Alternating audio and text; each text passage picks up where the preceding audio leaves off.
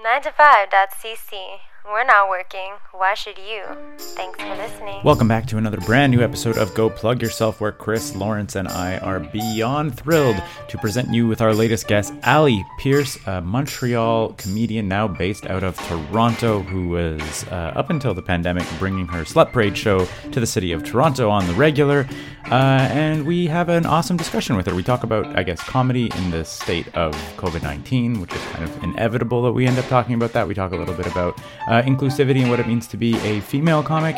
And uh, we just, you know, shoot the shit and do that thing that we do on Go Plug Yourself. Uh, check out what uh, Allie has going on whenever this gets back to normal. In the meantime, you should probably follow her on social media that she might delete because we do talk about kind of the evils of social media. Um, enjoy the show. Tell your friends. Uh, support us in, in any way that you can by following us, liking us, sharing us, subscribing on whatever platforms you subscribe, and uh, go plug yourself. two, one, hit it. Go plug yourself.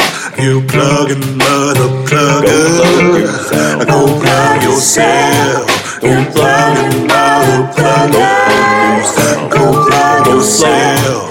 You plugging mother plugger. Go plug yourself. It's time for another Go Plug Yourself podcast. But let's be honest, though. Uh, there's like a couple of weeks left in Montreal comedy before it shuts down again. Hot take. Man, right I, off the top. I, I, I literally went to a show yesterday without checking the Facebook page.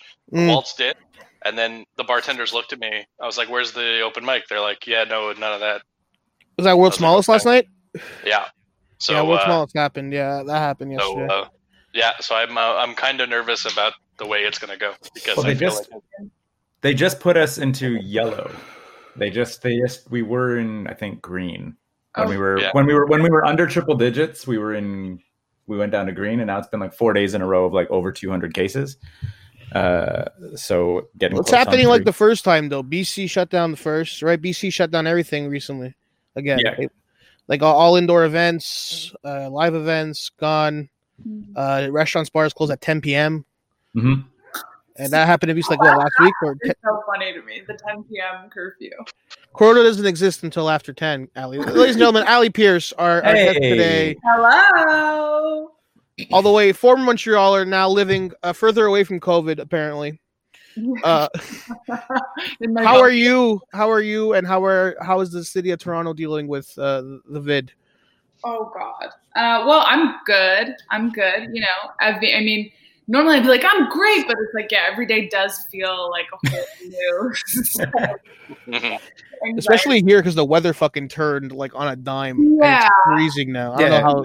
There was who like just hates their body. I love being able to wear sweaters again. I gotta say, yes, yes. Real. no, I'm all, I'm all about the sweater weather. That's I fucking Yeah. hate summer. I think that we're conditioned. I think we're conditioned because so much of our lives when we're kids and we go to school, it's the only time that we're like free. So we just like assume like good positive thoughts about summer. But when you become an adult, like fall is the shit, guys. Like fall is legitimately the best. Yeah. Listen, I haven't had a summer body since the spring of '92, but but I I I I personally love summer. the The sun Same. stays out longer. Uh, the weather's nicer. Uh, you know the gazebos are up. You know it's such, such a great time when you live in your mother's house and she, you spend the whole summer in her gazebo because of a worldwide pandemic. Uh, the shed life. Yeah, I think that's that's the thing that is hitting me hardest about the early fall, where is it's like because it did feel safe to like hang out with your friends in Yeah. parks and stuff. Yeah. Like, and I was like, and, I, and I'm absolutely at the like, oh yeah, like a group of us can get together in a park, and I feel like personally comfortable. Like, Yeah. A group of us getting together at home, like no, I'm like, no, that's that's less cool. So I was like, I feel that like our very limited social calendar is about to get even more I know. like I limited. know. Like as soon as like Yeah. October, November rolls around, it's gonna be like cool. See you guys in March. It is really frightening unless you like decide to incorporate people into your bubble. Yeah, And, and even then, like that requires a lot of upkeep. Like you have to get tested regularly if you're yeah. that. It's really, really weird. And and it is frightening to think like we are gonna see we're gonna feel it soon. I mean it's not that far away. Yeah, exactly. That's it. So I was like, like that num- numbers. It's like the culmination of like and and if this is the still as I think every podcast and everything on the planet is this is still partially about COVID because everything is. But I was gonna say that like the thing that concerns me the most is when they when they talk about the contact tracing it's all based apparently on like private events in houses and all that stuff mm. like that's like like most most outbreaks have not been traced back to bars and whatever because they're like they're legally obligated to have people in masks and socially distant and if cops show up they can issue tickets Yeah. the cops Well, aren't look- like br- busting into your house to check, you know, but they can kind of survey bars and whatever, right? So I was like, the fact that it's going to be getting colder means there's going to be more like parties at people's houses for like I'm I'm talking for about people who don't care and aren't taking it seriously, Yeah. you know. And I'm like, so you're just like, there's going to be more and more and more of that, and that's uh, just the reality that we're gonna all just stay in our houses until March. Hey, you know what? At least it's it's not just here. Like it's not just Montreal or Toronto. Uh, I saw a video today, like some some lady somewhere in like I don't know where Ottawa or whatever was just spitting on hand sanitizer in a store. Oh, oh, wow. Yeah, Steve Patterson retweeted it. Um, Oh. Good. Uh, it's But, just like, this. I, I understand if like you don't like believe and you want to like do your own fucking thing, but like just like in any case, even pre-COVID, just spitting on things is fucking rank. exactly. I was like, It's gross. It's just gross. I think It's, Why? gross. it's gross. It was gross, and now it's gross and worse. Like fuck. And now it's a crime. dangerous. yeah, exactly. Now it's an actual crime. You know, I, I don't know, man. It blows my mind. Like that again. If you don't believe in this somehow, if you're sitting there and you're like, "This is all fake," and and, and I subscribe to QAnon and whatever else, I'm like, bro, do your research, bro. Okay, how Yeah, about you know what? How about bro? You you know, bro, you sheep. Like, li- listen, leak I know words. emails. I know I words. could forward you some really compelling episodes of the Joe Rogan Experience, and No, it's not even Rogan. Like it's a li- there's like uh, Rogan has his faults, but it's not even Rogan. It's it's literally like it's like the Ben Shapiro's. It's it's Oh. it's the, it's the flo- it's the flow news guys. It's like everyone watched the Daily Show, but then remembered that the part of the Daily Show that was made it great was that it was funny, and then everyone reenacted the Daily Show without the funny.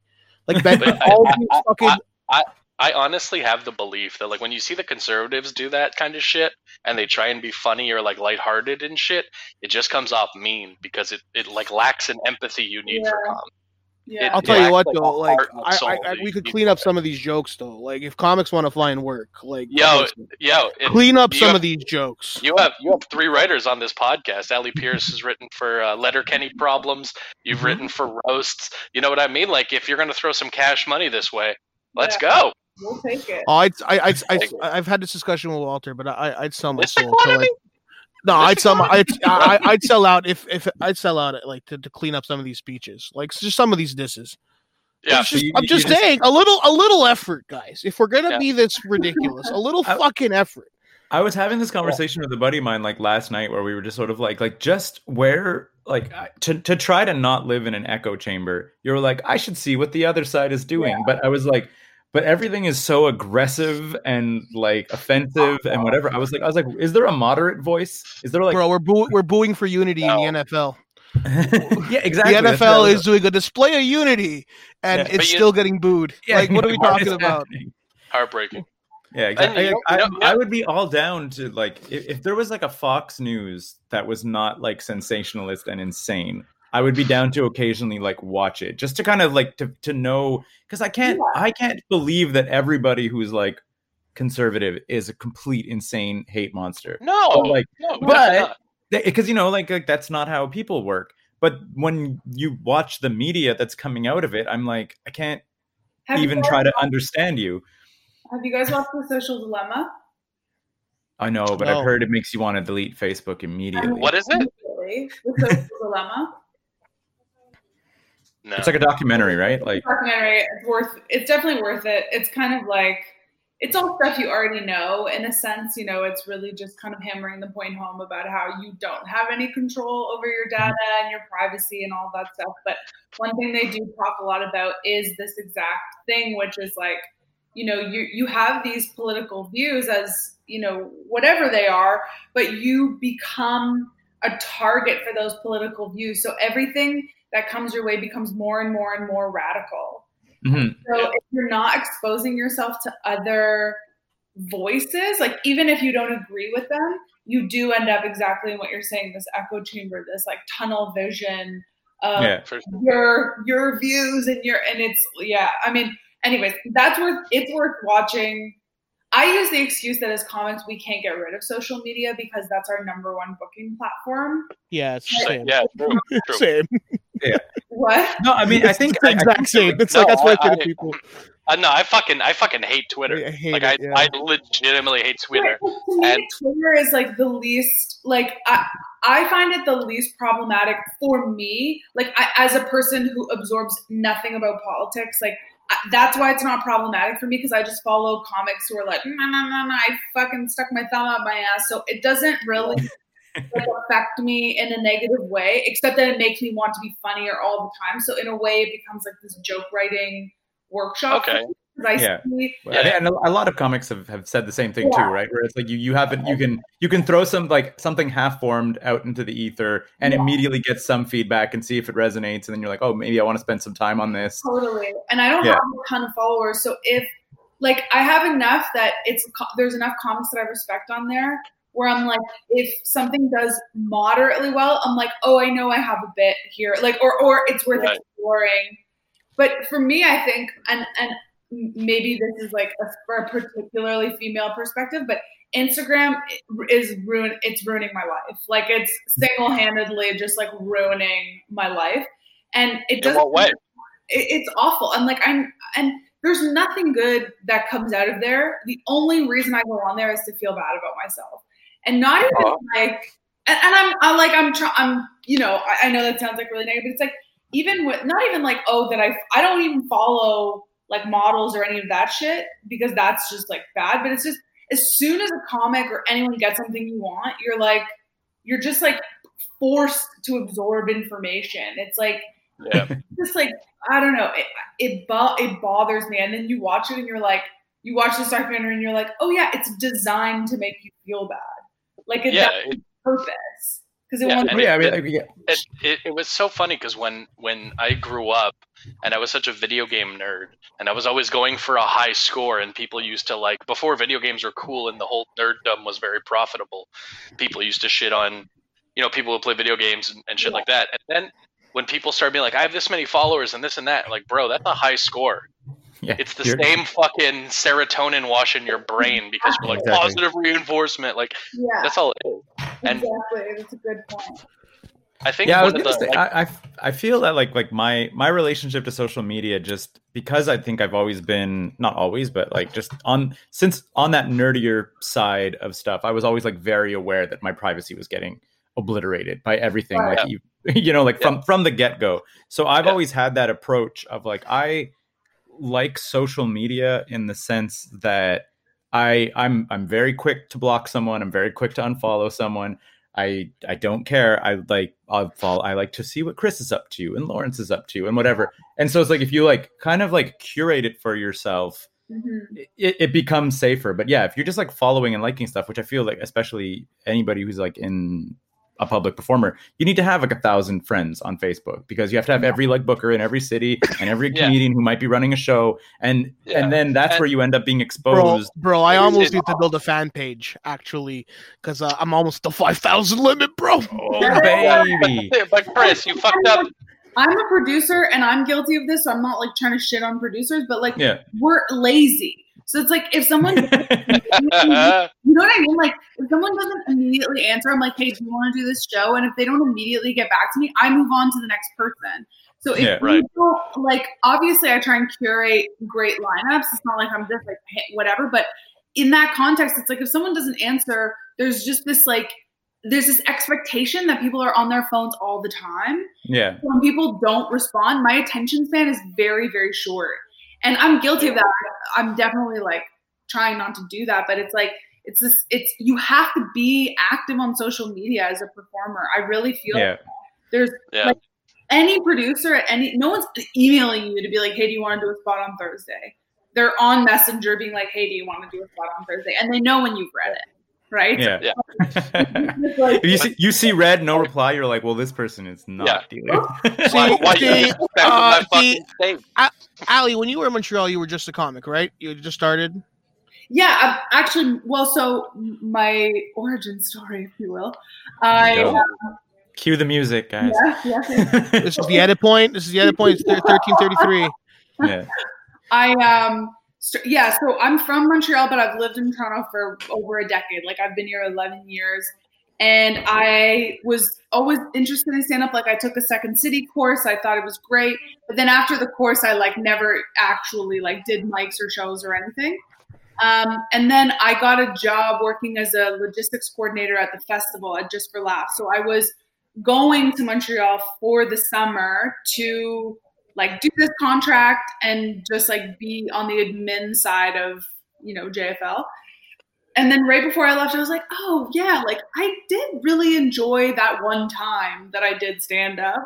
So mm-hmm. I went to I think like one true open mic, and then like a week later, I moved to Montreal for three months, and then I met you guys I met and and was like, oh, I'm gonna try and do this, and I was immediately connected with like such incredible people, and it was such a nurturing environment. So it was like, yeah, when I met you guys, I was just getting started, and I was very lucky that you guys like gave me stage time and were so generous to me.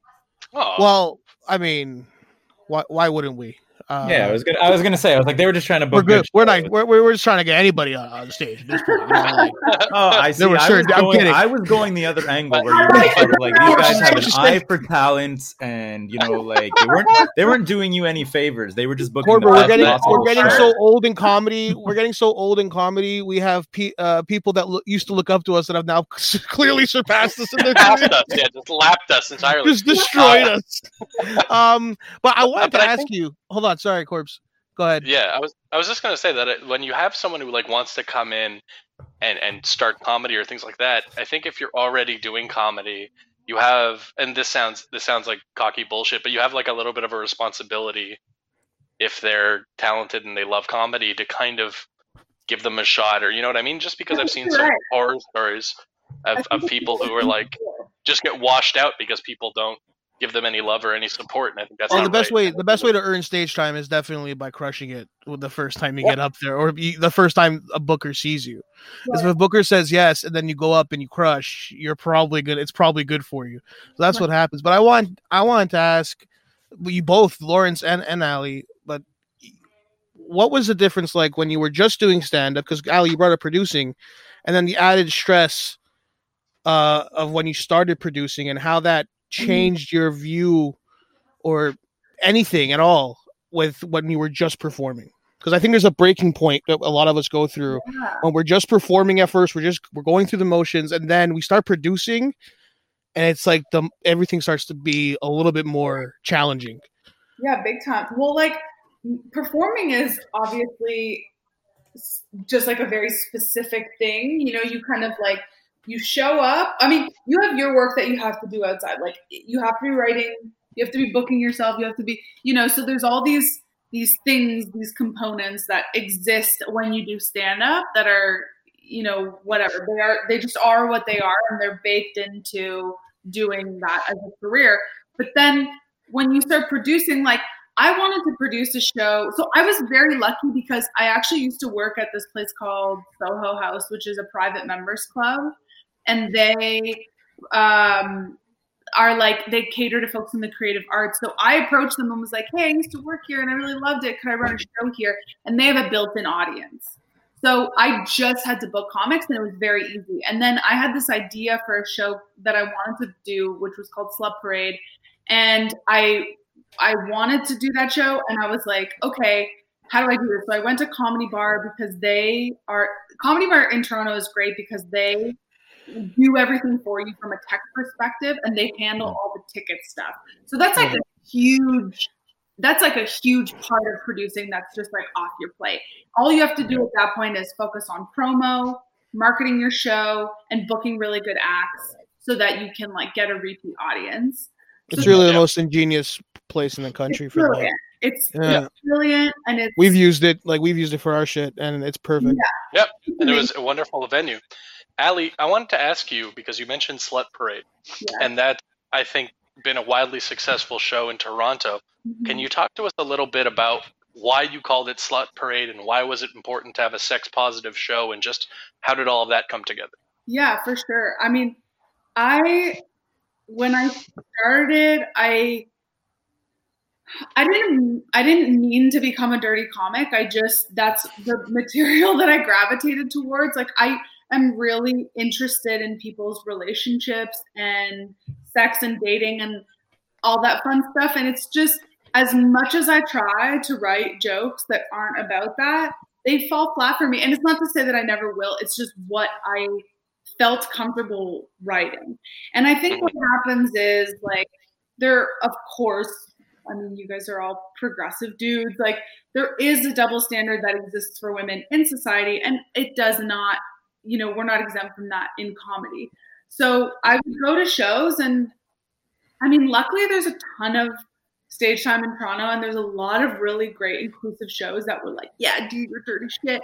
But I think what would happen is I went to a lot of shows where I would see men do material that I felt was equally as dirty, but because I'm a woman, when I would go on stage, I would get a lot of pullback. And, you know, part of it could be just, you know, being new, learning, all that stuff, like still refining my writing, all those things. Like I'm, I'm not a perfect comedian by any means, but I could feel that difference and it frustrated me. And I wanted to create a space where you knew going in going to perform to that show the audience was already on board so you don't have to fight for the audience in that way like they came to a show called slut parade you know what i mean Yeah. they Yeah. inherently are already on your side so Yeah, Yeah. they're like they're, they're primed for it, you know. Like like it's not like they're like she said what you're like no, you're like they're they're waiting for it, you know. Like Exactly. Yeah. Like I tell people, I'm like, you don't have to do just sex and dating stuff. It's just that if you want to do that, like I'm encouraging you, and I prioritize women because I think we just need to hear women to normalize women talking about sex more. And Mhm. Mhm. I just, yeah, it was just, it was something that I felt like the word slut is so negative, and it Mhm. and it shouldn't be. It's such a it, it's just this like negative word that's weaponized against women all the time. And I was like, what if we throw it right in the title? Like it's just gonna eliminate anyone who doesn't have a good attitude about that stuff. Well, it's the Right. whole it's the whole like slut versus stud thing, right? Like the same beha- the, the same behavior is like a stud for a man or a slut for a woman, but like then there's a version, like a progressive version where you're like no, they're both they just they both mean the same thing. Like, you know, like you can that you know, like why does it Yeah. like yeah and i, I don't know I've, I've obviously like you said like there there's i think as as more of a fan of comedy you see that double edge all the time where it's like like dirty comics for guys were like a, are a dime a dozen and they get no flack and they can talk about the dirtiest filthiest thing and everybody doesn't bat an eye a lot like as soon as like a, a female comic gets up and says one thing you can often hear the crowd go like ooh and you're like It, what the hell? you Well, know, that- you're like, you're I like, mean- one dirty joke comes out of a lady, and like uh, the audience will be like, r- have that a completely different reaction where they've been watching guys talk about their cocks for the last 20 minutes in the last three acts. You Yeah. know, like it This is- really very weird. yeah it's it's it's frustrating and so it was nice to be like okay once a month we have this thing and there are other shows that exist that encourage that like obviously this isn't like a brand new concept to have a dirty show i just felt like here's an opportunity to really give people a space where they don't have to be afraid you know and we know the audience going to be excited for it Chris, you were Well, saying? uh, it's i mean it's a it's not it's not unlike going to the nasty show or going Yeah. uh to any of a variety of of dirty type of shows this one just had to be a hell of an original name uh also, and and something else is that I have like a certain like it should go without saying, but like I don't want you to do rape jokes. Like I would never book a comic that does rape jokes, and I would never book a comic that is racist or homophobic or transphobic. Like it's not a safe space show in that, or I guess it is in that like there's not going to be any hate speech, which like should go without saying, but is does absolutely need to be said. And hmm I, you know, but then at the same time, it's like, well, we can still like be freaks and have fun and like be dirty and not yeah, like dir- dirty comedy doesn't have to be hateful comedy, right? No, like that's like It's like you know, you kind of Yeah. you're into that weird. Anyways, yeah.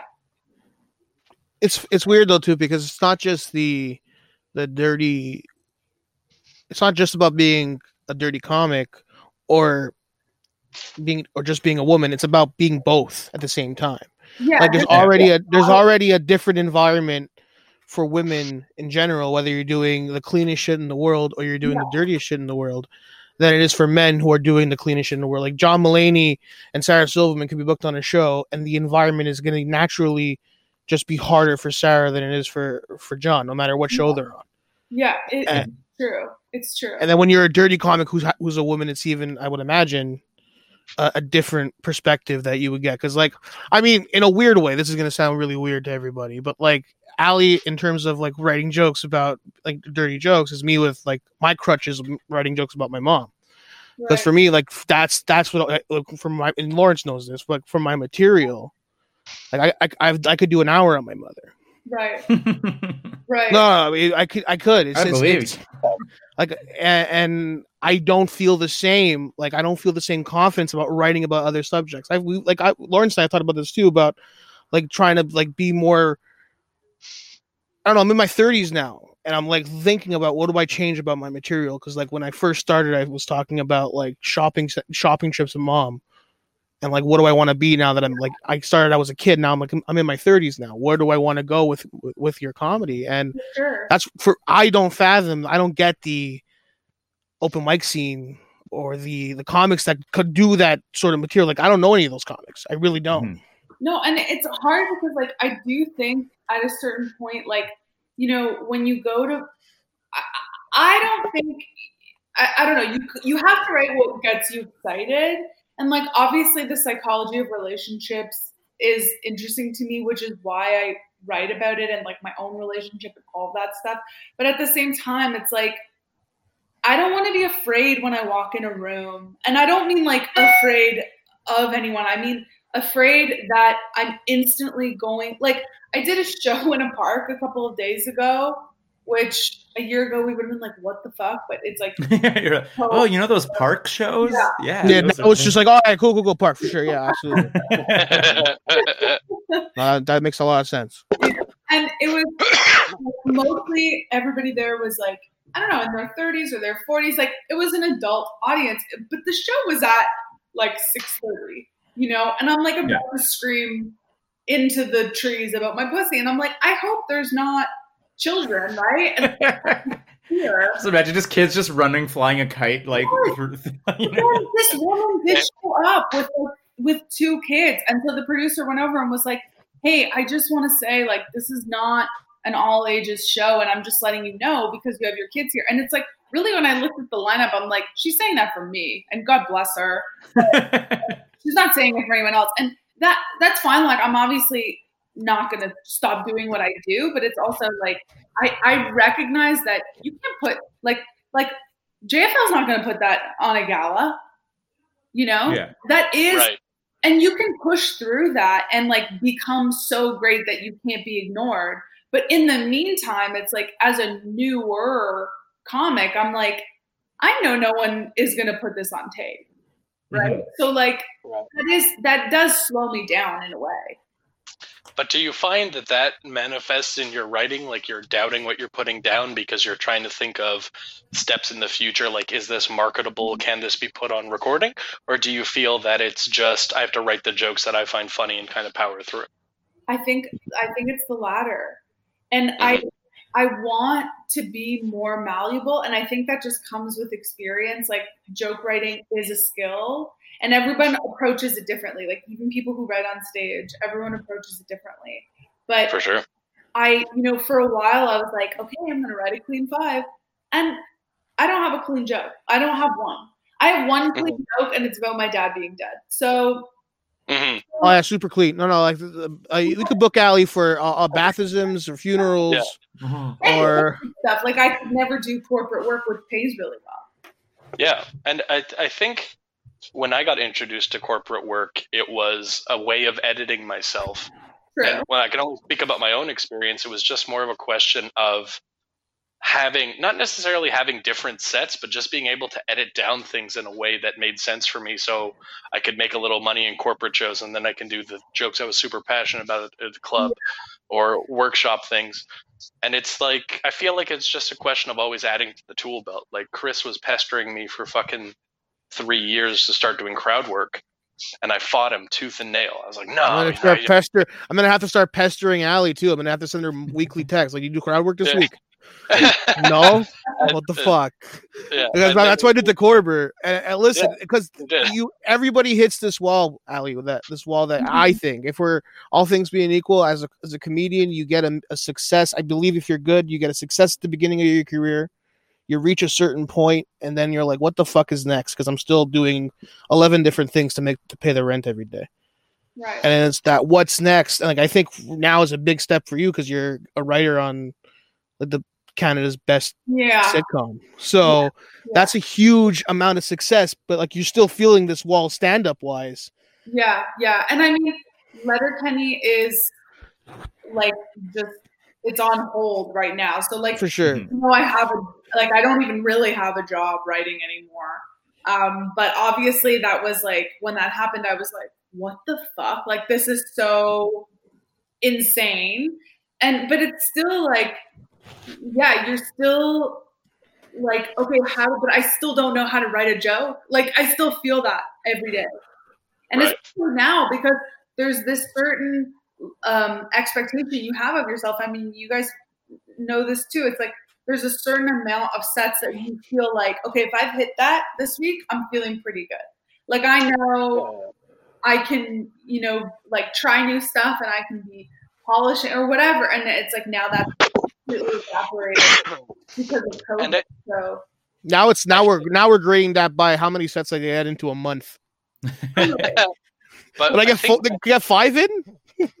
I think what Allie what Allie was talking about before when you're talking about the social media making you competitive, one of the positives I pulled out of the quarantine, and obviously you have to dig deep to find silver lightings because most things are on fire.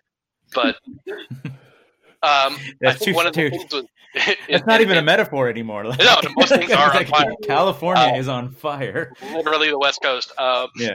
I found I found in myself specifically that I was feeling less stress and less anxiety because everyone was doing nothing.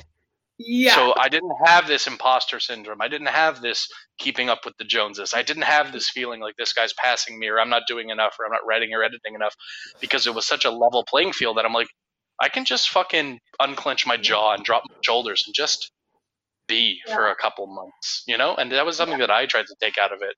And then exploring when comedy started back up, maybe I don't have to go back to this hyper in like this hyper checking everything I do and always thinking about like why did I not write a joke about this or why didn't I edit this or why didn't I write this down? And there's just kind of going back to the things that I found fun about comedy totally. before it became a game and before I had to get paid for it and before all that kind of shit, right? Mhm. So that's Yeah. something that I wanted to pull out of it to make me more sane at the end of the day, you know? Yeah. yeah, I mean, I think that you end up. I Like, I think that, and it's true of of anything, uh, anything performance wise, but even anything um, work wise, right? Like to to try to expand it to the broader audience is that like you say yes to everything if you think it's going to help you get further. Like, like, and Right. that's regardless of comedy or at work Yeah. or whatever. Like, you're just sort of like, if your boss comes in and throws something at you, you say yes. And it's rare that you have a chance to like take a step back and say, is everything that I'm doing actually furthering my career? you know, like, cause I, I just said yes to everything because I, I, that was how I was looking to progress. But then Mhm. I like, like to, to Lawrence's point, I think a lot of people had this opportunity. And again, it's a, it's a small silver lining and I'm not saying it's, it's all worth it because a little bit of clarity, but you have a chance to like, when you get back into it to be like, okay, I'm going to pick and choose the things that are are rewarding to me because I was doing everything because I said yes to everything. And Yeah. that, it's like I think a lot of people have that kind of going on. That's a great point. And I think like it is I I mean, if COVID has done anything, it's definitely forced a lot of people to slow down. And I mm, Yeah. I mean, I am such a hermit. Like I I I love being inside. I love I just moved into a new apartment and I'm like drag me out of here because I'm not going anywhere. Like I'm so happy to be inside. And so I think like you know, COVID really highlighted that for me because I was out every single night and my my nervous system was like shot, you know? And so Yeah. I do think and, and it's hard because I I know noted I've definitely reaped the benefits of saying yes to everything and then finding like 10% of the time I was like, Ugh, this wasn't worth it. But Mhm. 90% of the time I was like, okay, you know what? Actually, this inadvertently led to this, or, you know, there is this domino effect. But it's like, even though that is true, you still have to manage your mental health and your Yeah. and know what your limits are and play within them because like compare i mean it's so easy to compare yourself to others in every single industry and obviously in this one in particular it's like you know people like even when i got when when olivia and i started writing on letterkenny everyone was like oh my god. And we were both like i know. Oh my god. Like i don't understand it either.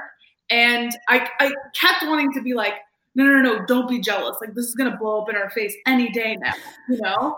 And i mean in a way covid kind of took care of that but Yeah. it's like just this it can be very like you if you don't take a minute to just like evaluate what's important to you it's very easy to become in this like you know tunnel of negativity and just feeling bad and not prioritizing yourself For sure.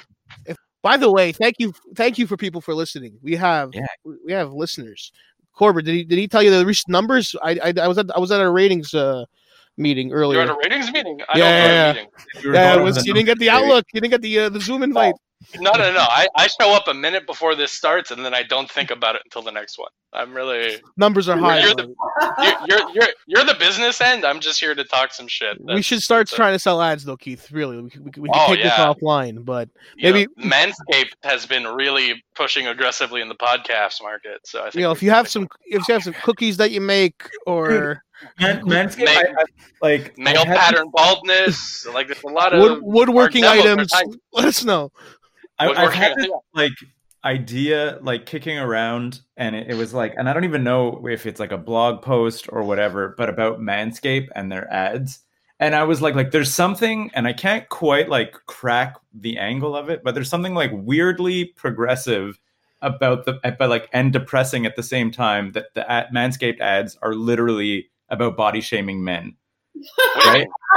no, but like you know, like like you see, like there's a guy with like a hairy chest, and then the girl's like, "Ew," and then the guy has to go and shave, and then she's like, "Yeah," Yeah. and I was like, I was like, this is like classic female body shaming Yeah. ad work targeted Yeah. directly at men. So I was like But- weirdly progressive, but I was like, you took the wrong message.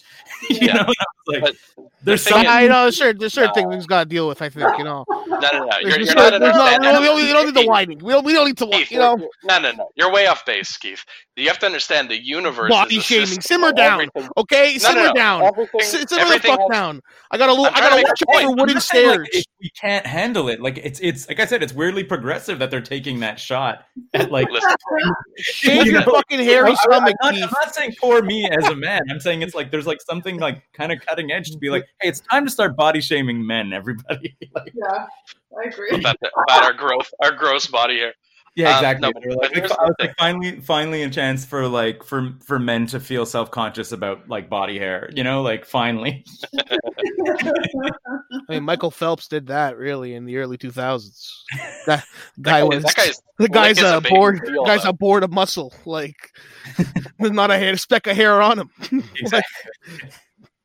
He's the one So with the water. faster, so it's water resistant. It makes it makes you faster as a swimmer. I get it. I get it, Mike. That's why you're the best. That's why you're the best. That and you're six four and you have a fucking seven foot wingspan and you traverse the He pool. also, he also, he also, he also produces testosterone at a higher rate than the average human being. But it's also not just testosterone. It's like he has that, and there's also something there, like something in his blood or whatever. Oh yeah, like, with lactic acid. Yeah, yeah, like he gets less tired. Like, yeah, he has less bone density or whatever. So he's like literally designed to be some He's a kind of. bird. He's a fucking water bird. This is the most dude bro thing. We could, this is the most dude bro thing we could do with Allie on is get into a rant about Michael fucking Phelps. I initiated it and I regret it instantly. I know who Michael Phelps is. Okay. Yeah. No, I didn't say you. I didn't think you didn't. I didn't think you did it, but it's such a No, no, dude bro moment. Else that you would have brought up, I wouldn't have known who you were talking about. So in a way, thank you. But good for Michael for being that mainstream. You know. Yeah, I because he he was like an athletic superstar when I was like a tween. I want I wanted to bang him when Yeah, I I was hear it. a Yeah. kid. Like I, well, I'm not a kid. Let's not, you know, go to go there. Hey, you know what? gonna, I think they're gonna, it's- Those Yeah, we're gonna we're gonna get canceled like Netflix if you keep this up. You have to. You know. no, we're gonna be responsible for Michael Phelps being canceled all of a sudden. well, He's um, making, he's uh, making twin girls Montreal is discover Bre- breaking news. What's I, the? I, I hang on. I need to just go back to that though. Like, 'cause obviously not having still it. Phelps. No, no, no, no. But- Well, it felt I'm in the broader discussion of Allie being a teenage girl. Yes. When you're just like, like when you're watching the Olympics, you're like, I hope it's swimming. You know, Because, yeah.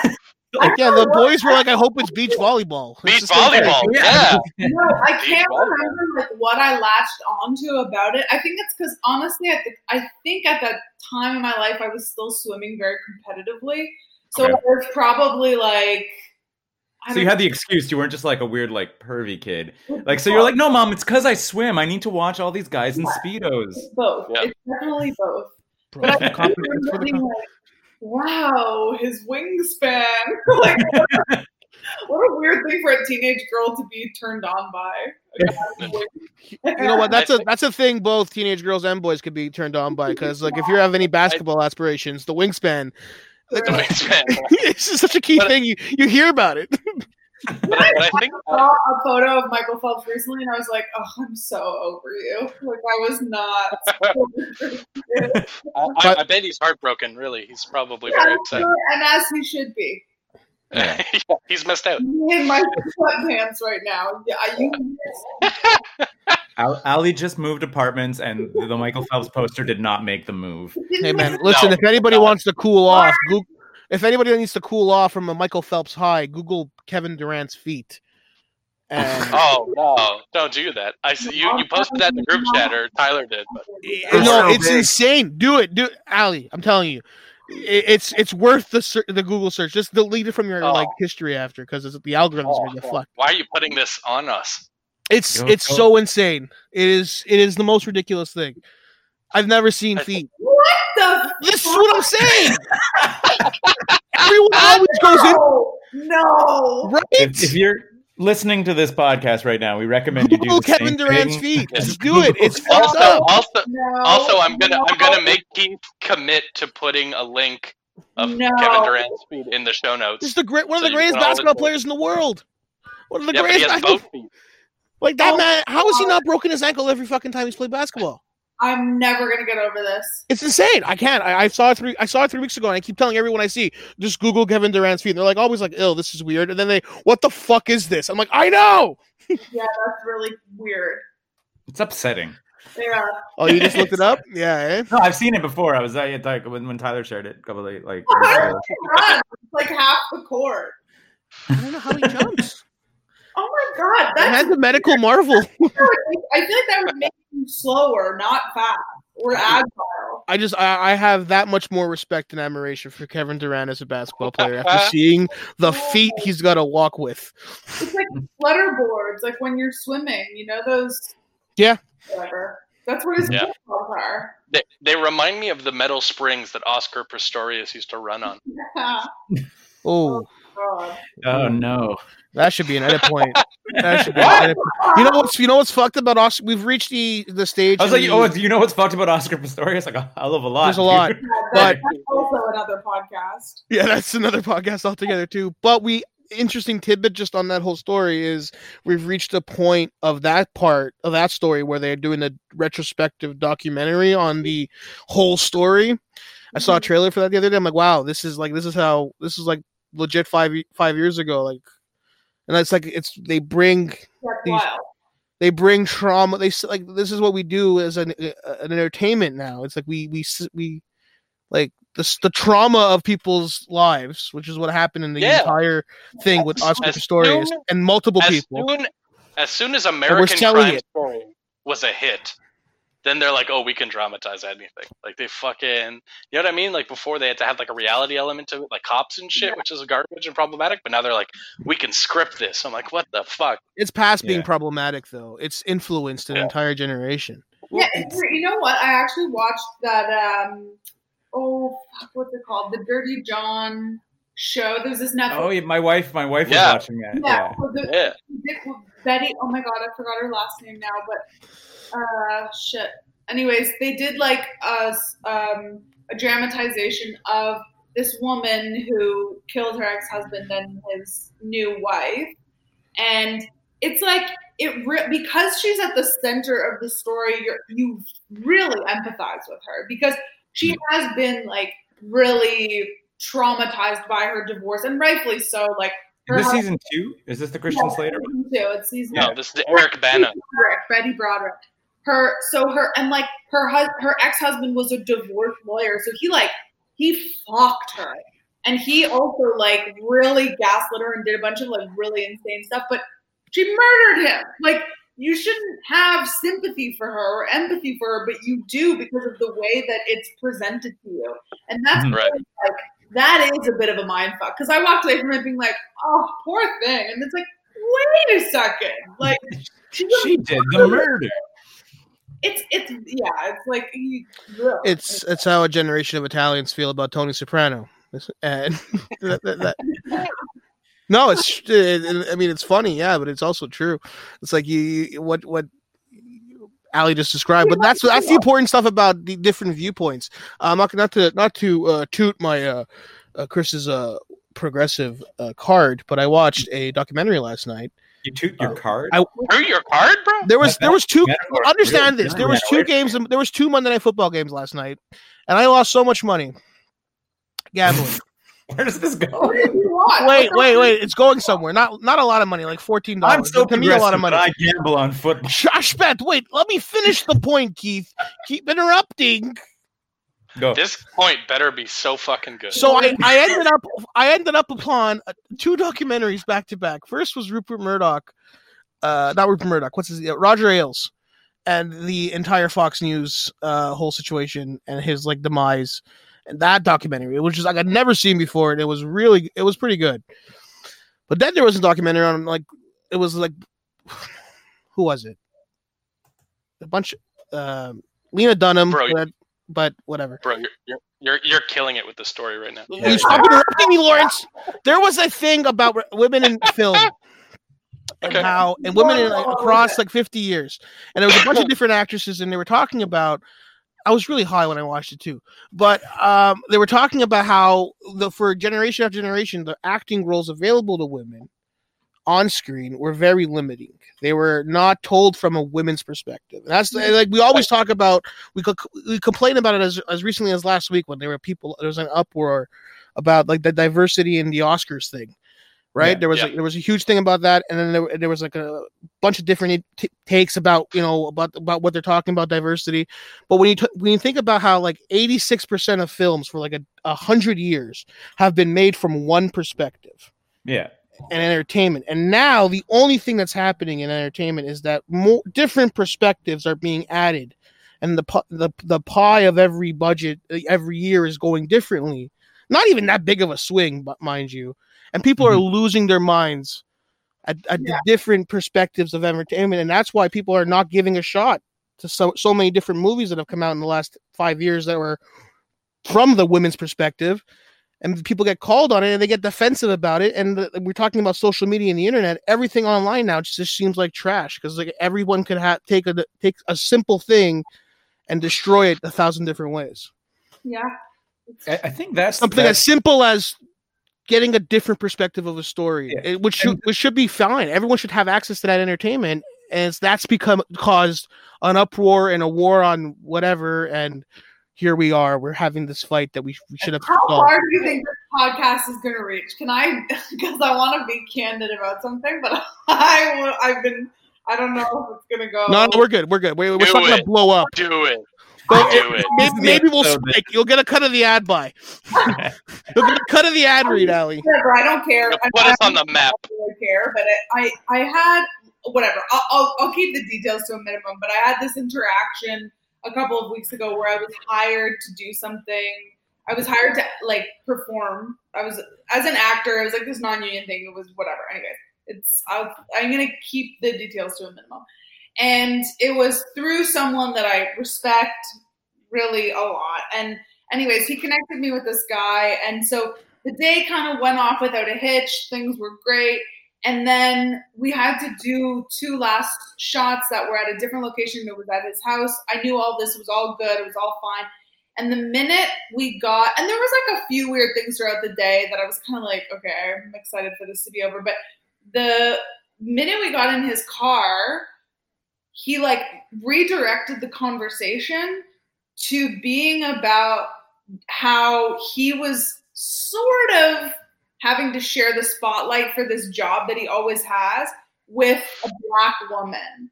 And he assumed that because I was white, I was going to share the same values as him.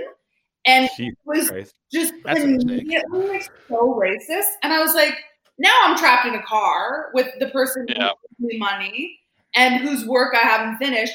And we got into what I can only describe as like a full blown screaming match. Like it was so it was so uncomfortable. Like I don't know this person. And it's like all of this is coming from the fact that like you are being threatened. You feel threatened because diversity is happening to something that you want. And it's like that is such a psychotic way of seeing the world Yeah. you can't understand like this the the thing that we were filming was targeted to women in the makeup world and he's a white man like you have no business doing this to begin with and his argument was i've been doing it forever and now they want a black woman to be involved i'm like and as they fucking should like yeah, you- exactly. You're like, that's course correction, actually. Doing this in the first place. You've just been doing it for a long time. You Yeah. know? Right. And he was like throwing these like insane, like really like they made no sense. These statistics that made no sense. And he just kept being like, so you would be okay if you're and I'm like, you're we're not talking about me losing my job and you like neither of us is losing our job. We're both currently at a job right now Right.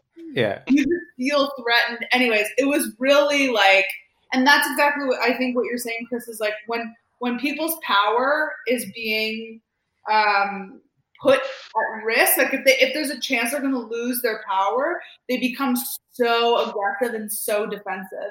And like, look, I I want to pay my bills like everybody else. Like, I don't want to lose jobs. I want to get paid spots. I want to get JFL tapings. I want all of these things. I want to be in a writer's room but like there has to be has to be diversity we have to be showing people more perspectives because what we're doing is not working it sucks Mhm. I think that like to to kind of like tie it back to what we were talking about at the beginning of the show about the air quotes other side, like the like that that yeah that other weirdly conservative side. It's the thing that just I never never managed to get my head around is like if if this guy, you know, for whatever reason is is feeling threatened by a black woman coming up and taking what's his and he's like a piece of garbage, you know, like like if you take that flip side, would you be like, but what if someone asked you for like another white man? Would you be fine with that? And if you're like, yeah, then you're like, oh no, so you're racist and sexist, you know, like like Yeah. so you, you- immediately, like there is no Has- middle has ground nothing there. do- It's nothing to do with job security. Yeah, exactly. So it's it's not about your job security because if another if a white dude was coming for it, what would you do? You you wouldn't be right just you know like complaining to a stranger about a black woman taking your job. Like I- like it's it's it's that next step of your like I need to like not just like be um like not okay with it. I need to now actively engage people about how not okay with it. Like like I need to become a spokesperson for hatred. And you're like, where did where did that step? that's what was really distressing about it it was like you're clearly so angry that the minute you think no one's listening that's what you want to talk about Yeah, this is all you're thinking about all day. like, that I was going to be on your side, which is so fucked up. And the thing is, is like I think in this case, like he would obviously be frustrated if anyone had taken his job. He basically has to like share posting for this thing that he's working on. yeah. It's like I understand that you've done that alone in the past, but like I, and I get it. It's been a long time, and I and I understand like feeling like oh you're losing your work, but can't you kind of for a sliver of your brain like can't you kind of maybe a little bit understand how it's problematic that you've been doing it in the first place? And also it's like you like this com the company that's hiring him clearly has a diversity issue and they're trying to fix it. So yeah. there- it, it- it's just yeah and he was like it's tokenism. It's this. It's that. It's blah blah blah. And it's like or it's a step in the right direction depending who you ask right? Yeah. If you ask me it's a step in the right direction so Absolutely.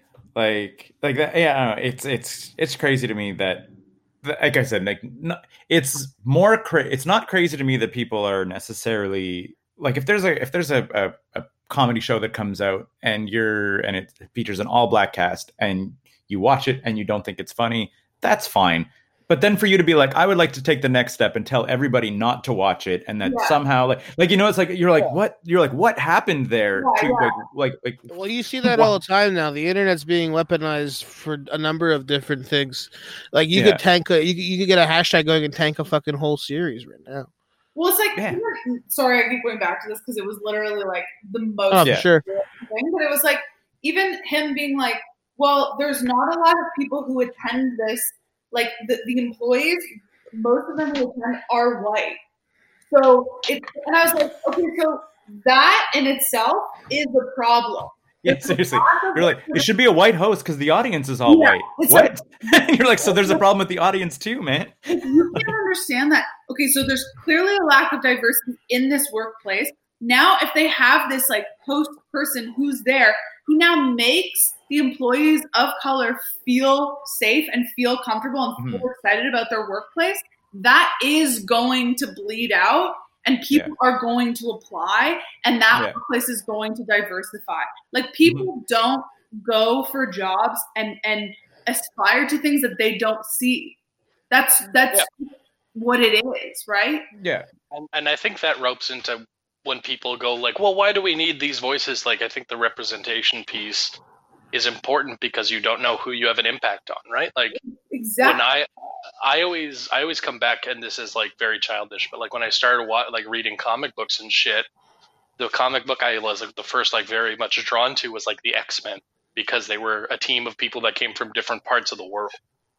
So they had like a Jewish character, and I'd, I hadn't seen a Jewish character in media before. So, oh, this guy's cool. And then they had like a German guy and a Russian guy, and they had a black lady, and they had first gay character, and they had all this kind of shit. And I thought that this was really cool. And then, you know, just like the outpouring that everyone saw when Chadwick Boseman passed away, and just like the impact that it had on so many people, like these are people who might grow up and be creators and writers, and it might Mhm. unlock the ability to see themselves in this role because yes. it was a film with a black lead and a black cast and a black crew, and I think that's important. I, I, I was I always, I always come back to there's a thing that I, I remember when it came up and it was like um I was talking about how, to like Lawrence's point about comic books there are not a lot of uh, black comic book artists. It's like Nope. it's it's and- and a lot of not a lot of black comic book creators.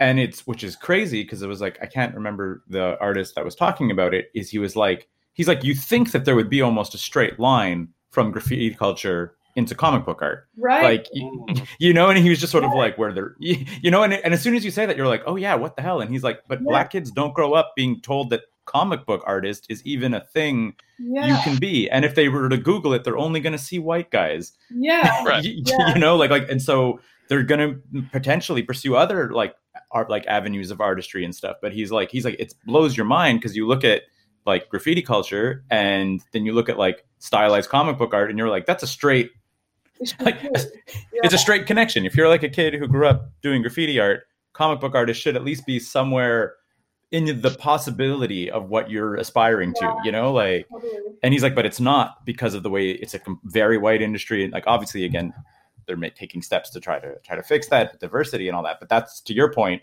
yeah you need to open those doors and you need to take those steps and you need to have those Yeah. those like like windows and doors opening and accessibility and diversity sometimes yeah like you have to take it the And initiative take chances on people because like they can't people can't succeed if they don't have an opportunity to try. I mean that's Mhm. just that's just the reality of it. You know, you have Yeah. to put in your time. And Do you guys watch? Do you guys watch Big Brother? No. Not this season. I have in the past though. So my girlfriend is a diehard Big Brother fan. Diehard, just like loves. She's watched it since season one, and I've only watched the last three seasons as long as we've been dating. So Mhm. I watched like these seasons, and I there's just like this really creepy through line every season. So every season, and the basic premise of Big Brother for anyone who hasn't seen it, it's like a Survivor type thing where you have to vote people out, and whoever makes it to the end wins a fuck ton of money. Mhm. And every season, without fail, there'll be a group of like six quote unquote alphas. So like white, athletic, in their twenties or early thirties, and then they're all gonna team up and start winning things, and then they start picking off people of color, uh, and members of the LGBTQ community, uh, people who are Yeah. like historically uncool or nerdy, and it's just like, and it happens like every year in a row to a point where it's like I there's a pattern at this point. Like it's like Yeah. Well, I mean, and I think that like that's uh, I've, I had this conversation with a friend of mine um, because like there's there's a whole entire group of people that do the same thing where they're like they do like social analysis of The Bachelor. And I was Yeah. like, and that same thing exists on Big Brother, where you're like, like, there's like, it's fun and it's all these games. And I was like, that's not really why you watch Big Brother. I was like, you watch Big Brother to watch this insane social experiment and see everything that is wrong with people. like, Yeah. that's Yeah. that's actually what's going on. It's not a fun competition show. It's like you said, to the point, almost always like your hetero white dude people are just like trying to dominate the show and like exert that power and are often extremely successful. yeah. You Yeah, know, like literally, literally, jacked white dudes named Cody and Memphis are running. Like, you know what I mean? Like Yeah, exactly. legitimately. I know And it's- yeah yeah exactly that's it and then and the yeah it's so weird and it gets it gets even big brother yeah with this whole again there's a whole other podcast it gets even crazier if you dig into the um like the people that watch like the live cams and all that stuff because like stuff that gets edited out of the show Crazy is community. yeah but as you can as you can imagine right like they basically just sort of like focus on the like soap opera stuff and the competitions and you're like but you're, these people are locked in a house for whatever six months. So you're like not six months but a couple months. So you're like all a lot of like the politics and stuff like those conversations that people are having being locked in a house are get cut out. So you find out if you're watching the cams about some of these like crazy conservative views and whatever. And now all of a sudden you have this uh like a, a trans woman and a, a guy in her face telling her that like she's not a real woman and stuff Right. you know and, Yeah. and you're like and then you're locked in a house with this alpha Yeah. douchebag and i was like that's terrifying and awful Yeah. you know like holy shit yeah there's it's a weird show it's, it's, and and again i think it's it's doubly weird because i mean the douchey white bros can often win it still Yeah. Yeah. you know like And it's it's I don't know. I I think it like bleeds into a bigger problem with like what we consume all the time. Like Yeah. just like, and especially quarantine is really. well, if you're a exacerbating- douchey enough white bro you can win $500000 that's literally the lesson I mean, I mean that's what I'm working towards. I'm trying to up the douche. yeah I mean, I think I'm like 80% there, but I think I have a you know small ground to cover, so I can start go for it. monetizing it. You know what? Though? I'll tell you what. On your trek for d- to doucheness, Yeah. uh, if you wear sunglasses on stage again, I'm gonna fucking. I'm, I'm Oh, coming. I'm driving over. I loved it. I I'm loved fucking It. driving over, it was an outdoor show. It was an outdoor show. bro. If I put pants on in my own house for a show, you cannot wear sunglasses. What, what, what is this? Grease? First of, first of all, if I could wear sunglasses in an indoor show, I would do it. If I could get away with it, bro, I would do it. Uh, I do would. it man and make it part of I your never brand. wanted to call you more and disturb you at a show. I well, I mean, you didn't answer my text, and now I know why. So No, no, no, no. I love you. I miss you, but you've been really busy, and you know you're moving. Your whole life's changing. Like I don't want you to leave this podcast thinking that I, I haven't missed you because I haven't, and it's been. It's been uh, so. I'm gonna kiss you on the forehead, you mud. Ugh. You missed wrestling night with Ev. You know you had fucking shows. This I guy, know, get, I this guy, this guy, Ali. He gets booked more uh, during COVID than he was before COVID. It's incredible this gimmick that he's worked out in this town. Yeah, I've I've decided to settle on unlikable asshole, and I think it, so it comes so natural though bud you know you know it's a, it's the least amount of work, so it fits with the laziness. It just really it's very good. The left hand watches the right. It's very easy. It's better than loud, angry uh, guy who's loud, angry Vendito guy. The loud, angry. You're the um the. Oh, what, why did I just? I'm a blank on the fucking. word. I'm a jewel You're the, the the, of- the, the the conscience of Montreal comedy, Chris Vendito. Oh god. The You're like the conscience of Jiminy Montreal- Cricket of Montreal comedy. No, Yeah. first of all, that's like the. It'd be a revamped Jiminy Cricket if it was just 400 pound cricket that comes out, wouldn't it? This is, that's, there's something there. We've been talking about we've been talking he's about still- mind fucking all, all podcasts here. And He's change- still on the shoulder, just weighing someone down. Pinocchio. He's smoking a cigarette. He's got a towel over his head. Ugh, this is my sweat doing? rag. Ugh, Ugh. Jiminy it's been a Cricket. Long I'm down. It's question I want to watch. I want to watch that when they when they when Disney does the li- inevitable live action remake of Yeah. Pinocchio. Yo, someone, That's- someone, someone, get me in front of Bob Iger. Bob. you want to wrap up five questions, guys? You want to? Yeah. Do it. So we do Do it, this do it. thing that no other podcasts do, where we ask our guests questions at the end of it. Creative. hmm Uh, we're really So- uh, at the forefront of this thing. Yeah. You know, we started this podcast like almost 10 years ago. So, yeah, we were. Okay, Chris. Just because you only came on board in 2020. You sound like you sound like all those people that were mad about that article about Conan discovering podcasting. No, we've So- been doing this for years. Oh, simmer down. We know Get out of Yeah. here. You're been making Exactly. thirty-two thousand a year in your mother's I- basement. Good for you. I was, it's also like it's. I find it's hilarious because both both this show and the other show, I feel like they date themselves in the fact that they have been going on because you're like it's they're kind of not about anything, and podcasts now are so like professional and like about a thing, and you're like, what's the show? And you're like, oh, we just talked to someone, and you're, you're Yeah, like, she- "Mm." Allie asked me before. She's like, "Do I got to prep?" that? No, we're good. we we barely prep. That's why we just invite people we know on. Like, Uh, uh, So, yeah, so same same three questions to every guest. Question Yeah. four is from our last guest. Question five is what question do you want to ask our next guest? So True. yeah, Question so number one. hit it. Allie, what do your thoughts sound like? Lawrence and I didn't write this one. Screams. No, Lawrence wrote this one. Did I? What'd you say? Yes. Chris? What'd you say, Allie? Scream. Screaming. Screaming. yeah, I get that. Is it like a? But is it is it your own voice? No, my own thoughts. No, in all in all seriousness, I think my own thoughts are just like incomplete sentences, just like bouncing around inside my skull. I don't think there's anything. I don't think I've ever had a complete thought.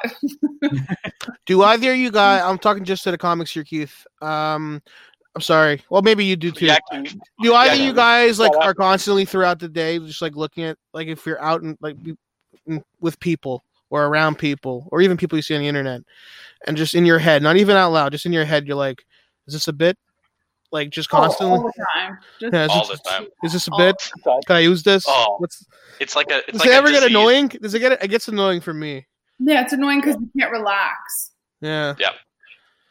I have to literally like mindlessly go through social media or like put on like you know lofi beats, like the beats that like no Yeah, yeah yeah I have to do that shit to like actually not like to almost like be less mindful and to take myself out of like what I'm currently thinking because if not I'm just like what's the angle on this I'm like what a fucking stupid thought like Jesus Christ relax I get that. There- There's like a fine I- line on. There's like a. Yeah. Go ahead, Keith.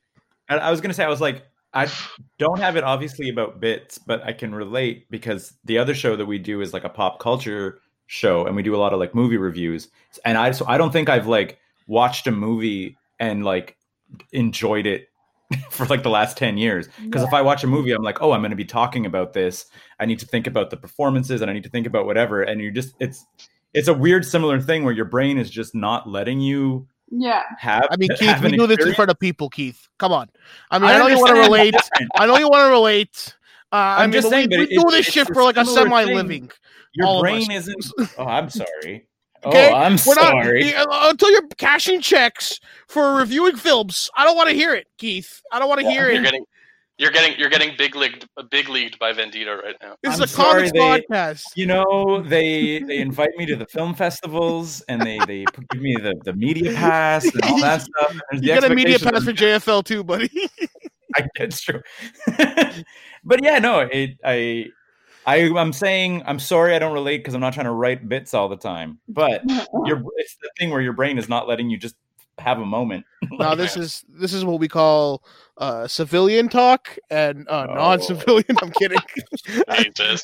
I dropped the civilian line on Allie once, uh, and I'm like, she's like civilians, and I'm like, that's right. She's like, that's a real, jeez, bro.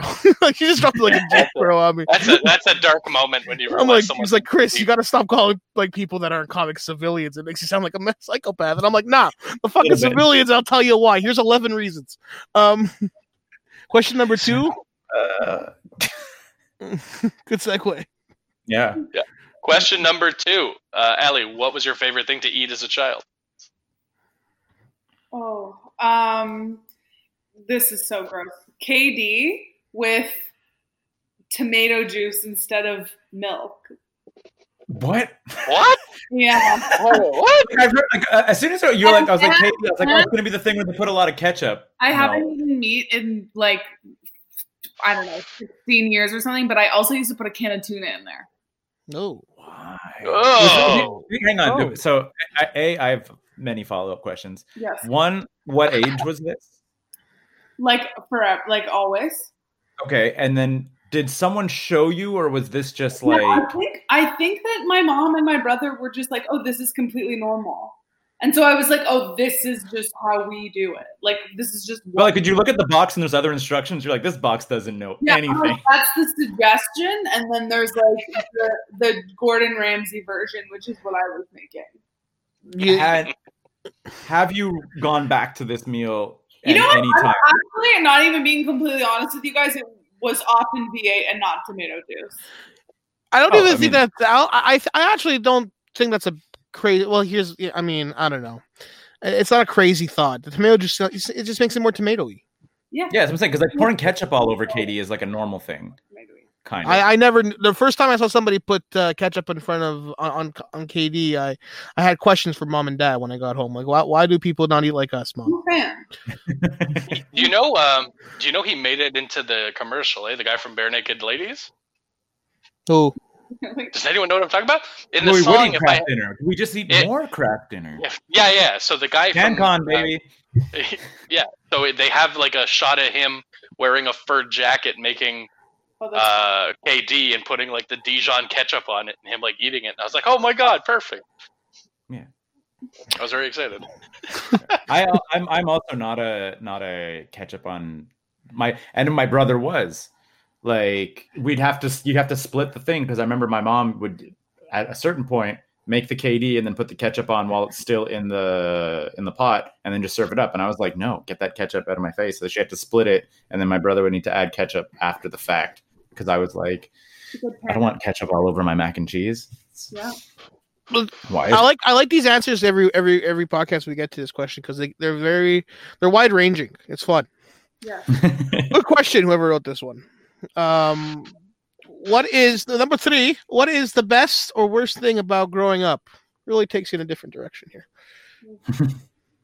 The oh, um, the worst is probably uh, like losing your sense of playfulness. I think like you have to work so much harder to stay in touch with it.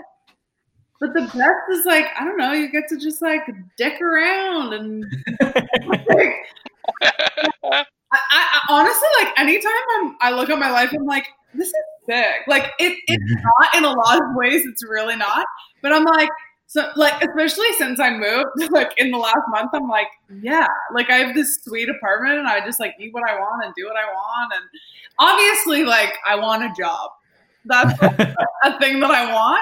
But I don't know. There's just there's a lot of like and and something about being in your 30s too is like just way fucking better than being in your 20s. So I don't know. Maybe, I, maybe I always say 40s I'm gonna peak in my forties. I'm gonna peak in my forties. you've been you've gonna been 40 for the last like 10 years Chris. First Yeah. of all, first of all, simmer down. Uh, second of all, you're not wrong. Uh, third of all, I'm still gonna peak in my forties. I feel. Well, that's Yeah. what I. Well, you, I have. because you'll by by the time you hit 40, you'll have 20 years of practice. I really walked right into that one, huh? Yeah. It just led you led you to the water. For, for, for, for a guy who doesn't think of bits, you really nailed that one. So Sorry. He killed it. He crushed it. That was the Keith's revenge at the end of the podcast. In the wild. In the wild. Keith in the wild, baby. Woo! Uh, Uh, Keith, what's question number four? question number four uh, comes from uh, Diane. I'm going to mispronounce her name. It was Diane? Diane, Diane. Tang and Diane. Gonzalo Coloma uh, from Yes Montreal and Chokitem Jewelry. Uh, they have two questions. Uh, Diane wanted to know if you were to trademark a slogan, what would it be and why? like my own slogan. Like your own slogan, yeah. Look, I'm so bad at this. um, what would my slogan be? I don't know. I guess that Is would it- be my slogan. It wouldn't. You wouldn't go like sort of like like something about like slut parade or whatever. Or Yeah, I guess. there's I guess. uh Yeah, Keith, Keith wants to Keith wants to write your your slogan for you. I'm just trying to think. I'm like, I'm like, what's the brand? You know? yeah, yeah, yeah, yeah. No, no, no. You're right. Um, I actually have a joke about it, so maybe it would be just a, a piece of that joke. So, like, um, being a slut just means that you're dedicated to your craft. What a beautiful, There you thing, go. You know, like There you there, go. slogan. Boom. Korber, Korber, you know what mine is. Give it to the audience. No, no. What do you do for food? What do you do for food? That's if I'm gonna trademark anything, I want to trademark that one because that is Get on it, dude. Just do it. One of the greatest things I've ever done is is that line.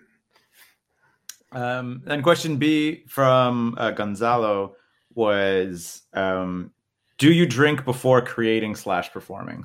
Sometimes, but I find as much as I wish this wasn't the case, I'm so much better and sharper on stage if I don't drink. I don't think that's a bad thing. Yeah. Like- I, sometimes I'm like, I want to have a beer. I'm not on for an hour. I want to chill, but I'm just like not as I'm not as quick, and I'm just not as responsive. And especially with like audience interactions, I'm just a little. I'm just better if I'm if I'm sober. But find me in a blackout ten minutes later. Do you? Oh, Uh, but, is so is that, but what about writing? Is writing the same deal? Do you Writing? Well, typically I write during the day, so yes, I'm hammered. Um, I was like, like you say that like that precludes any kind of drinking. I would say no, my, most of my writing would happen like in the morning when I was being really diligent and consistent. Most of my writing would happen in the morning, so I'm usually just like mainlining coffee at that point. I'm not really, you know, getting. busting out the busting out the freezer vodka. Sometimes, you know, I've had weird days, and and to be fair, I do think like having a drink and like sitting and being creative, it totally works for me too. It's just Mhm. never really been a part of my process. Cool. How what? How did you realize that you couldn't drink while you before you went on stage? I'm guessing there was a test that you did. it's trial and error. Like I've never been like I, the only time I was ever like drunk on stage was at a mic, and it was like very fun and silly, and I had a great time, and it was like, it, and it was like totally for that. It wasn't, you know, but I've definitely like because we often get paid in drink tickets, so I've definitely been like, hey, well, I'm gonna get my money's worth, and then have a beer, and then be like, yeah, I'm just, I, it's just that my nerves aren't the same. Like I get more nervous and I'm not as responsive and I'm not as quick. Like I can't think of tags and things on the fly in the same way. Yeah, like I, I feel the same way too about about that. I I have never done a set with a drink in my hand. Yeah, it's just I don't know. And like honestly, I wish that it was like, oh, I have a couple drinks and then I'm like more whatever, but I'm just not. No. Yeah. There's some people that fucking need it, and it's Yeah. it's it's, Yeah, aw- it's hard. wanna- It's kind of rough to see sometimes. Yeah. Yeah. It's like shocking to see it if you're not used to somebody who absolutely needs a drink, and you're at a you're at a show that's not a normal show, and there's not and how like, do you even say a that? drink Like, oh, readily you're- You're a lot funnier when you're tipsy, and now I'm an enabler. Yeah. Like, Exactly. you know, like fuck. Yeah. You ever been on the road with a comic who like really needs a drink as soon as they get into the fucking show, and it's like, what the fuck, bro? No, kick your coat off. It's fucking Yeah. winter. Before we fucking start ordering fucking drinks. True. Uh, Uh, what is your happening? question you would like to tell our uh, future guests that we haven't booked yet? I have to I have to tell I have a question that I Yeah, you get to ask a question into the future. and then are you gonna save it for a specific person? It's the No, next it's person. Yes, we Very next person. gonna be. I have a really good one, but I only want it to be for like one of your buds. We could make that happen. We could we could we could book a I We don't could want to book- put like, some poor girl on the spot. Is what I'm trying to say. Oh. So okay, so you're like you're like, hey guys, your next guest should totally be just like a white dude. It should just be Like- like, one of your pals. we didn't have him in the rotation though. Uh, I'm Okay, kidding. this is my question. We'll, we'll, we'll scramble. We'll scramble. We'll We'll figure it out. scramble. We'll. We'll- We'll, we'll, we'll, we'll find the white comic who wants to do a fucking podcast. Yeah, we have to. We have to. Hey, must have must be opinionated white male comic. I think we're gonna have a real hard time. Please bust out the emergency fund. We gotta fucking gotta find get- somebody. Gotta Yeah, gotta I- get I- some phone calls. Get that Rolodex going. No, I I, lit- I literally have a red phone at my kitchen like Batman. Just pick it up and a white opinionated male comic answers. So Yeah, Yeah. yeah, it's called commenting who, who needs a spot in the Montreal comedy Group. Okay, maybe this is mean, but I actually think it's going to be really funny. Who would you fuck, Mary, kill? Keith, Chris, or Lawrence? Oh, I think we've had this before. have we? Um, Where did I land? I don't know. Well, we're about to find out. You have to answer the question. Oh, thank God. Yes. We all do. We all have to answer. We all have to answer the question, right? So No, Oh, we have oh to oh my all God. answer it. We do. We have to answer. Okay. So okay. we normally do. We normally answer the Exactly. guest Yeah, we question. normally- Just going to the next person, I would never have put myself in that position. Uh, no, you don't have to. You don't have to answer. Oh, we all know you answer. kill Keith, though. It doesn't matter. The other two doesn't matter. You don't know me. I Like, would marry a Lawrence, I mean, I'm killing Keith in this scenario. What are we talking about? You're married, so we have to kill you. Yeah, exactly. Sorry. I don't want the wrath of Sarah on me. hundred percent. Yeah, Yeah, that's, that's a mistake. it's easier. uh, who would you kill? Fuck, Mary, kill Chris, Keith, and, and Lawrence. Oh, jeez.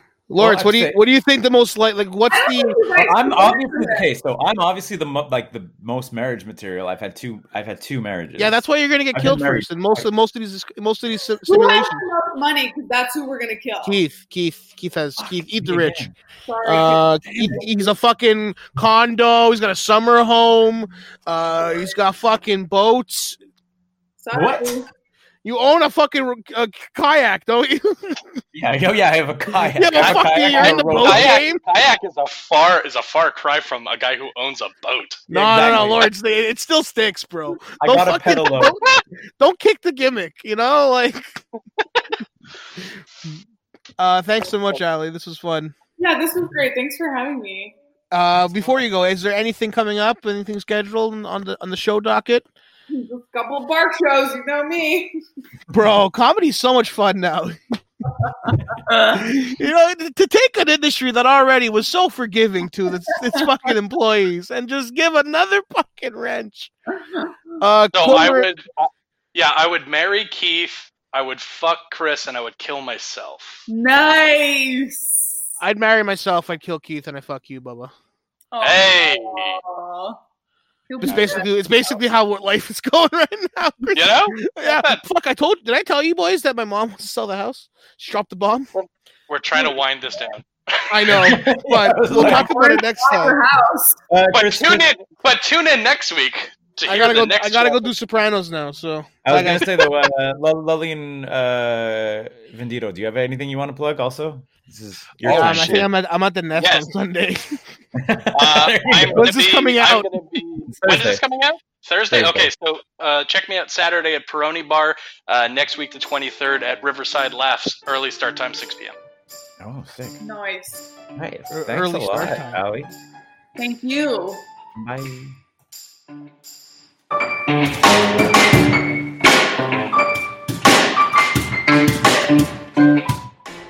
Hey there, loyal listener who listens to the show all the way past the closing credits. Um, thank you for listening to Go Plug Yourself. We really, really appreciate it. Uh, if you enjoy the show, I cannot stress this enough. Please tell people about it. We don't really have a budget for marketing or fancy Facebook ads or putting up billboards on the street. Uh, we really have to rely on word of mouth, which uh, basically means that if you listen to the show and you enjoy the show, please uh, share it, link it, uh, tell your friends about it. Say, hey, there's this show called Go Plug Yourself. They talk to Montrealers or people that have stuff going on in Montreal, or uh, just p- people that have stuff to uh, promote that we kind of care about. We can we can go outside of Montreal if we want to. Um, yeah, so just tell tell people about the show. It's a it's a fun show. We, we like doing it a lot. We've done it for over 200 episodes, and uh, it's in large part thanks to support from uh, people like you. Um, if you want to support the show at all, you can go to uh, patreon.com slash 9 to 5cc and uh, throw a couple bucks our way. It really helps with uh, the hosting fees for the most part. We're really not trying to make a profit on this. Um, and also, if you want to be a guest on the show or you know someone who might uh, want to be a guest on the show, you can uh, contact us either on Facebook or on Twitter. There's a bunch of ways to find us uh, and, uh, and let us know. And if the scheduling and the timing and everything works out, maybe you can be the next person who uh, comes on the show and uh, plugs something. Uh, big thank you, as always, to Leland Beckman and Oral Turpitude, who provided our theme songs. And of course, a thank you to uh, all of the hosts that we have on the show Walter J. Ling, who is technically retired but still sometimes hosts, Christopher Vendito, Lawrence Korber, and Ines Anaya. All, are all amazing co hosts, and you should support them and their comedy and, uh, and all of that. Uh, thank you for listening. Thank you for choosing Go Plug Yourself uh, as one of your from the millions of podcasts, and have a beautiful day. Thank you. 9to5.cc. Podcasts, blogs, and comics. Made in Montreal since 2011.